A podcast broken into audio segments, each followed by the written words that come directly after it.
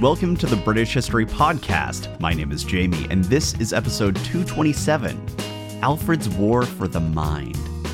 This show is ad free due to member support, and as a way of thanking members for keeping the show independent, I offer members only content, including extra episodes and rough transcripts.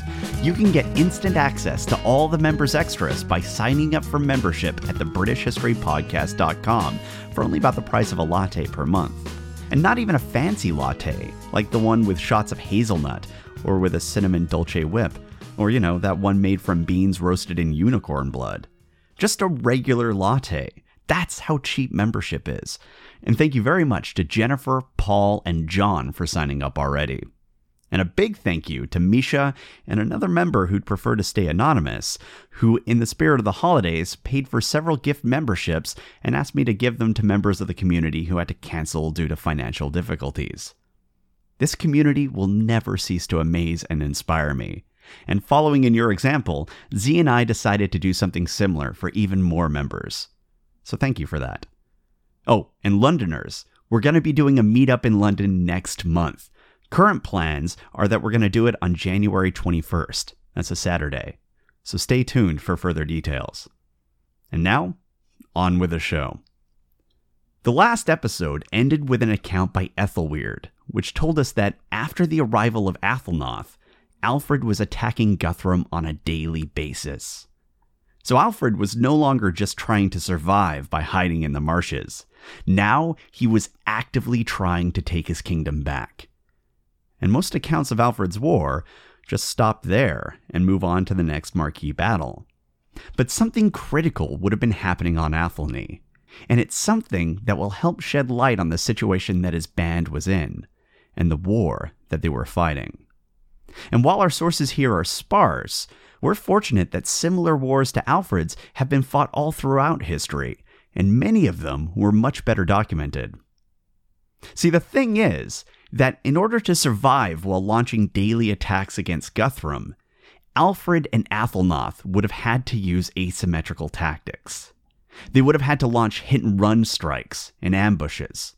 So they'd be using the same tactics that we see throughout history in asymmetrical war, and we will be talking about these tactics in detail at a later episode. But there's another part of this story that I want you to know about first. See, the external war that Alfred and Athelnoth were engaging in, the part where his men were infiltrating Guthrum's Wessex and bringing the war to him, was just a small part of what the fight was about and how it was being fought. There was another fight that Alfred had to win, and this one would have been internal. And to understand the what and the how of his fight, we first need to understand the why. We need to understand Alfred's goals. And it's with this internal war that Alfred starts to earn his title. You see, asymmetrical warfare, also called irregular warfare, has all kinds of different types, and each has its own strategic advantages and challenges. And the irregular war that Alfred found himself fighting was, in many ways, a classic example of a guerrilla style war. In classic guerrilla fighting, there's no institutional support and hardly any resources. Alfred, for example, wasn't a small offshoot of a larger army, like an allied Native American tribe during the American Revolutionary War.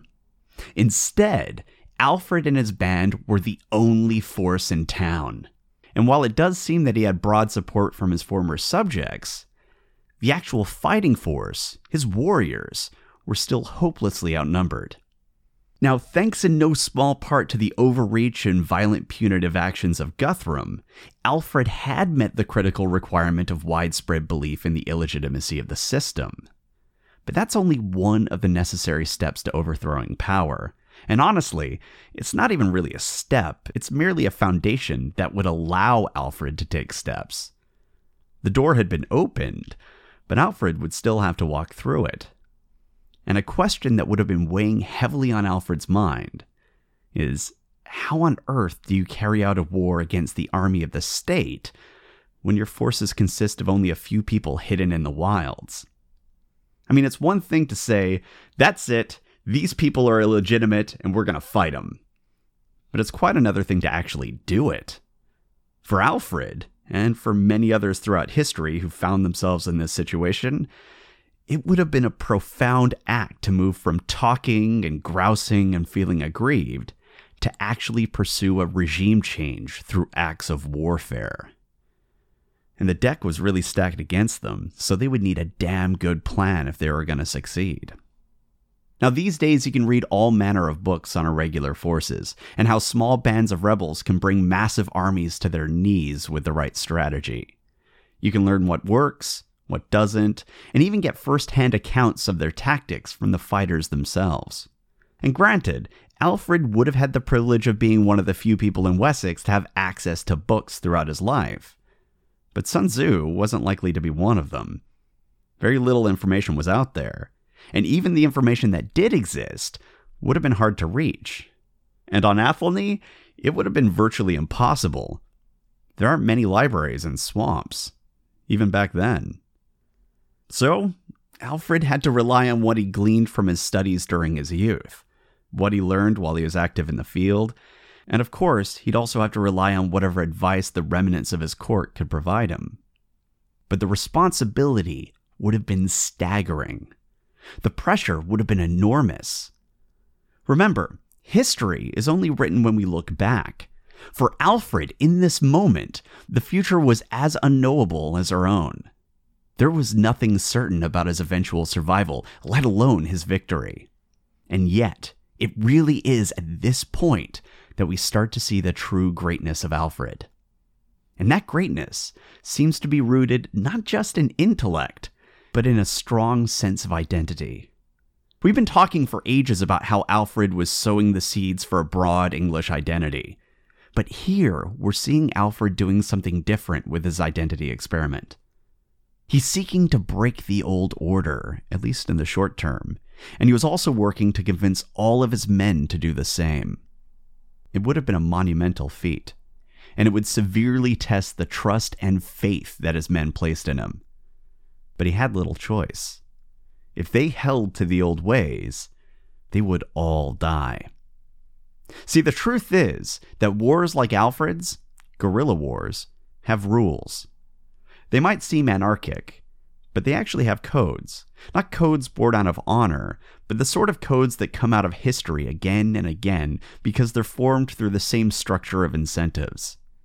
These rules that arise out of those incentives run counter to the rules that typically dominate society.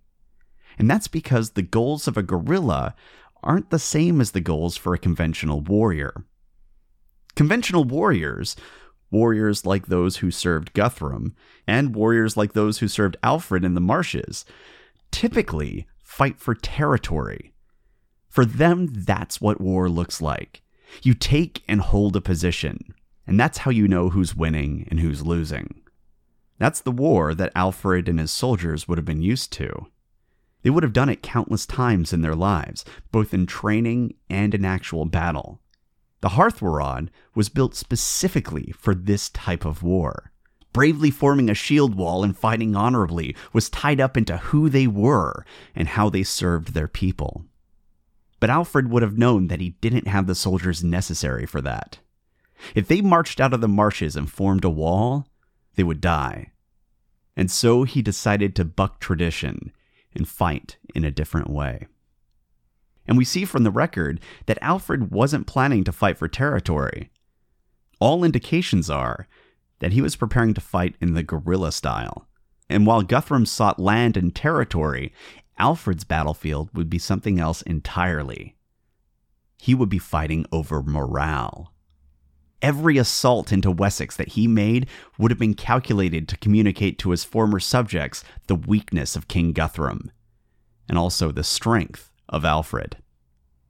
It's a goal that's remarkably consistent in these kinds of wars, and the reason for that is really simple. Alfred needed to convince people to join his army. If this war consisted of the combined hearthrods of Alfred and Athelnoth, they would eventually lose. Simple attrition would ensure that. So, what he needed to do is seek out further reinforcements, because with additional forces, he could build additional columns and open up new fronts in the war. So, while Guthrum was holding territory, Alfred was focused upon the mind, and he would need to violate Anglo Saxon norms in order to do that. Now, this is something that should not be underestimated. These were honorable warriors. Actually, if you have the time, now would be a good chance to go and re listen to the episodes on Anglo Saxon warfare. Remember, a lot of members of Alfred's band would have begun their war training at the age of eight. And all that time, they would have been conditioned for an Anglo Saxon style of combat. What they understood as honorable combat, both physically and mentally. But now, Alfred was asking his men to abandon their morals, abandon their ancestors, abandon the old ways, and just trust his judgment. That's no small thing. Everything that they knew was being left behind. There would be no shield wall, no hazel, no taking of a hill and proudly standing in the view of God and men, no looking your enemy square in the eye. There would be nothing that Alfred's men recognized as bringing themselves victory or glory or honor. Instead, Alfred was asking them to fight from the shadows, telling them that they would sneak behind enemy lines to sabotage and steal, that they would run from the enemy any time they met resistance, that they would fight not like warriors, but like bandits. They would fight like the pagans. The truth is that the biggest obstacle that Alfred would have to face, even before he left the marshes, was Anglo Saxon culture everything that he was asking his warriors to do would have felt anathema to them. It threatened their sense of duty, morality, and every reflexive feeling of this is the right way to do it. And Alfred could talk about tactics and logic all he liked, and he could say, This is in your self interest. But Alfred's band would have been awash with feelings. And people act against their own self interest all the time due to feelings. In fact, if you think you're immune to this, you're likely wrong. Take an example from just a few years ago. Do you remember during the 2008 financial collapse how people refused to file bankruptcy, even though that was the best financial decision they could make? Millions refused to file and protect themselves, even though they knew that they couldn't pay their bills and that they could lose everything in the long run. In fact, it didn't even matter to them that banks and businesses were at that exact same time filing for bankruptcy themselves or traveling to Congress to ask for bailouts. And the truth is that many have been sold a mortgage that their bank knew they couldn't afford. So people were given a false hope and told to ignore their concerns, and in some cases, outright lied to in order to get them to buy these mortgages. And now those same mortgages were taking them and their families under. And the law has an escape valve for this situation. Actually, for exactly this situation. And it also has the benefit of persuading lending institutions from selling risky loans. And yet, very few people use the tool that was provided to them. And instead, we kept seeing people going down with their little ship. Why? Well, because it felt wrong. Filing for bankruptcy felt like a shirking of responsibility.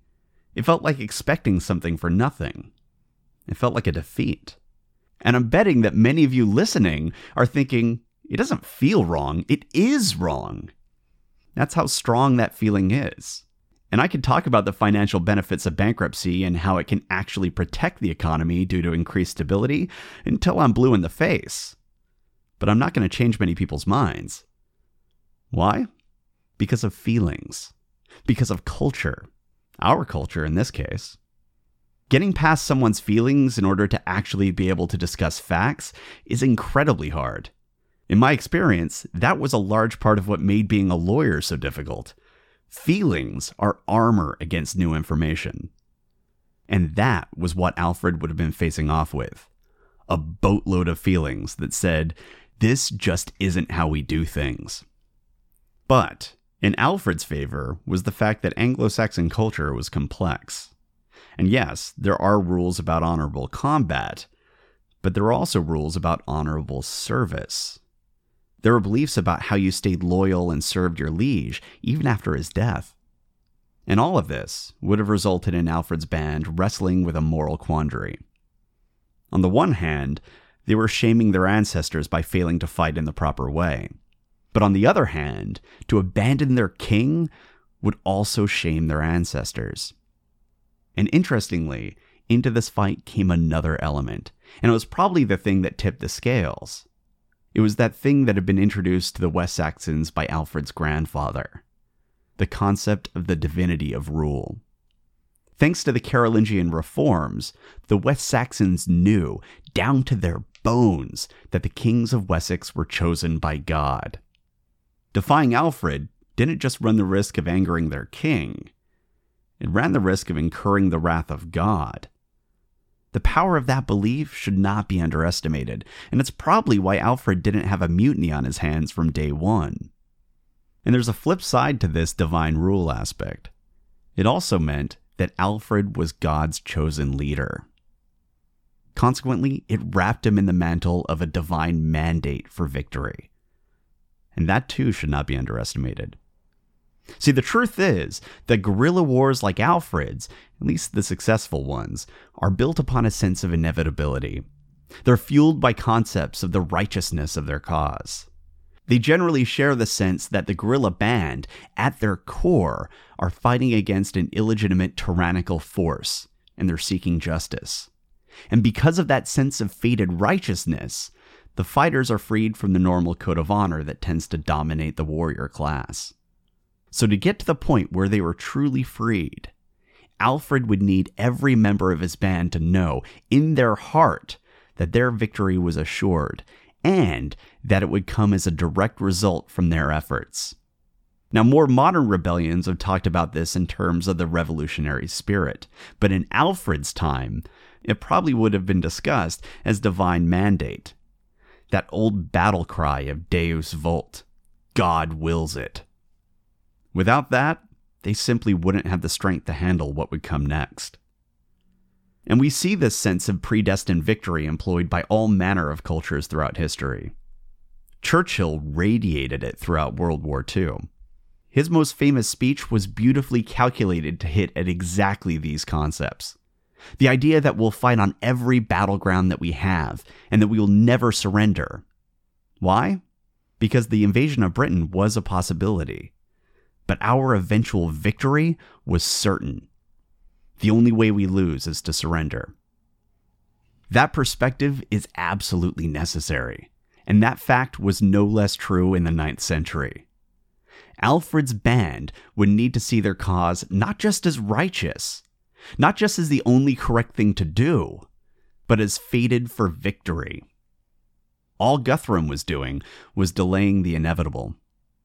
Before anyone left Athelney, that single fact would need to be indelibly printed on the minds of every member of the Wehrad. After all, without that, how could they hope to convince others to join their cause? That divine mandate for justice, combined with their underdog status, would have been a powerful feeling. Probably even more powerful than their feelings around warrior culture. And consequently, my guess is that that was what would allow them to break their cultural constraints and fight in the ways that they needed to. But as you imagine this moment in history, I want you to consider the possibility that it might have included some people you might not have otherwise thought of. You see, we've seen another rule come out of this type of war over and over again, and it's thanks to the incentives that appear to be fundamental to a guerrilla undertaking. Something curious happens in many of the guerrilla bands that we've seen in history. And it's not curious that it happens so much as it's curious how consistently it happens across cultures and across time, in guerrilla war, we see women in combat roles. This is so consistent that we even see it in regions that have cultural prohibitions against women in combat, or even women in any kind of leadership role whatsoever. But necessity is a hell of a thing, especially when combined with that sense that you're already breaking a bunch of rules. What's one more rule broken if it means another warrior on the line? Now, None of the sources mention women in Alfred's band. And the only time we hear of women involves a myth of a woman baking, so we can't say for certain that there were any women on Athelney. But something to consider is how culture can reassert itself following a guerrilla fight. For example, one of the more famous guerrilla conflicts was the American Revolution, and women were deeply involved in the Revolutionary War. As in, there were women acting as combatants and firing cannons on the battlefields. But how often do you hear about women from that period doing anything other than sewing a flag or giving birth to George Washington? Culture reasserts itself. And Alfred and Asser would have been even less eager to talk about the presence of women in combat than we are. So, were women on Athelney, or working as part of Alfred's network within Somerset? I don't know. But I don't think it's out of the question. Frankly, I think it's more likely than not, considering how desperate they were, and how Alfred's war was a sign that the cultural rules were being broken down. And this cultural aspect is really what I wanted to talk about, because these cultural rules and the violation of them are incredibly powerful aspects of this conflict, but they're often ignored. Many times, fights like these are spoken about purely as if we're watching a board game. This piece moves here, then this piece counters. But to only focus upon that is to miss out on one of the biggest weapons that rebel armies like these have culture. Guerrilla war is asymmetrical. It's a fight of a very small force against a very large one the state. And the temptation is to view that asymmetry and assume the guerrilla army is in the weaker position. And there are certainly significant disadvantages to being a guerrilla. But on a tactical and strategic level, the guerrilla has some advantages that allow him or her to go toe to toe with even the most powerful ruling orders. And at the heart of much of it has to do with what Alfred was doing right here this break with cultural norms. Alfred and his forces would be able to fight in ways that normally wouldn't be acceptable.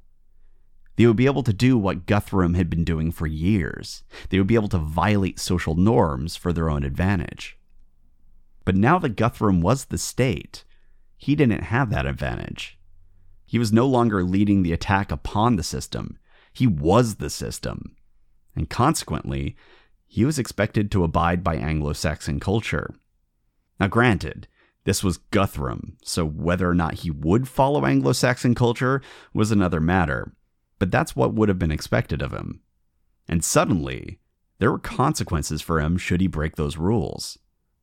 Any violations of Anglo Saxon culture could, and likely would, further delegitimize him in the eyes of his subjects. Functionally, this meant that Guthrum was placed in a situation where he would either have to fight with one arm behind his back, or he'd have to risk royally pissing off his subjects and incur further rebellions elsewhere in his kingdom. Guthrum was left with no good options. And meanwhile, Alfred and his band could fight as an irregular force, engaging in hit run tactics, setting up ambushes, and doing all manner of things that would be unthinkable for an honor bound governmental force. Provided, though, that they follow one more additional rule. And it was a very important one. And just like illegitimacy, escaping cultural constraints, and having a fated sense of victory, this rule was also centered upon the mind. And you might have worked this rule out for yourself already. What's the difference between Alfred's army, or any guerrilla army, and a gang of raiders? Raiders have common goals, just like Alfred's army. They would likely have a charismatic leader. They were violating cultural norms for their own tactical benefits. They were brave and had fighting experience. They understood tactics. They believed that they would be successful in the raid. They had almost all the same characteristics that Alfred's band had. But they lack one, and this isn't just the case for Alfred's army. Any successful guerrilla army has one specific quality that it needs, and keeps that army from being nothing more than a gang of bandits. Have you guessed what it is? The support of the people. Without the support of the people, Alfred's army, just like a gang of criminals, would eventually be hunted down and wiped out. The thing that makes Alfred's army strong isn't the individual skills of his warriors, though that no doubt helped. The thing that made them strong was the support of the people. He already had the support of Ealdorman Athelnoth, and that did grant his army local legitimacy. And I suspect that he already had his forces cultivating a network of informants throughout eastern Somerset, because that's the most likely way that he would have reached Athelnoth in the first place. And we also had these odd myths that seemed to center around Alfred on Athelney and highlight his goodness, which also would have helped. But the other thing that we've learned from these kinds of wars is that they tend to be most effective in areas that are already oppressed. And so, ironically, by ravaging Somerset, Guthrum gave Alfred a gift. The local population was already suffering at the hands of the new ruling class. They were already chafing at Guthrum's rule, and culturally, he was already seen as illegitimate. So now, all Alfred needed to do is provide those people with an outlet. And so it's likely that in the lead up to this war, as they were looking for supporters, the forces of Alfred were also explaining how they were fighting for the people of Wessex, how this was a war for all of them and for God. And they were also probably pointing out that if a harvest went bad, how that wouldn't have happened if Alfred was king. This was all a sign of God's disfavor. In more modern times, we've seen guerrilla fighters carrying out dual roles at one moment attacking the establishment, and in the next seeking the favor of the local underclass. This is tactical, and it's also part of the same fight. What they're doing is encouraging the local population to see their personal class struggle and the guerrilla struggle as being one and the same. For example, many times we see guerrillas providing food and supplies to local villages. And I'm not saying that guerrillas never provide food to the poor out of compassion or humanity. Nor am I saying that this behavior was purely tactical. People are complicated creatures, and we can do things for all manner of reasons. But the fact remains that it is a common tactic, and it's also an effective one because of how it shifts the mindset of the population. Alfred would have almost certainly realized that the people were going to starve as a result of Guthrum's ravaging. And he was in the marshes. If he brought some fish to the hungry, he could provide at least a little bit of help, and he could signal that he was the rightful king chosen by God. Fish were an incredibly potent symbol, and Alfred would have had to have been a fool not to take advantage of it. However, we don't know for sure, we just have some myths. But we do know that many successful guerrilla armies provide supplies to the local peasant population. And so all we can do is make educated guesses as to whether or not Alfred might have done the same. But regardless, in this fight, at this stage, the main battlefield was in the mind, even when they were out there on the field. Alfred needed to keep his warriors on board. He needed to weaken Guthrum's position, and he needed to convince the people in the local area that his cause was not only just, but it was a reflection of their own cause. And he was doing a good job of it, because he had enough support to be able to launch physical assaults upon Guthrum's forces. And so now his fight was no longer a whisper campaign. He was no longer laying the groundwork. He was now bringing war to the Scandinavian army that dominated Wessex. And, as is the case with most wars like these, the goals here would have largely been mental. There would be physical tactical goals with each attack, of course, but the main fight would still be in the mind. And Alfred's tactics and the Scandinavian response will be the subject of our next episode. Guthrum is about to realize that he may have bit off more than he could chew with this young, sickly king. If you have any questions, comments, or concerns, you can reach me at the British History Podcast at gmail.com. And you can join us on Twitter. Just go to at British Podcast, and you can find links to all our other communities in the upper right hand corner of the Podcast.com. Thanks for listening.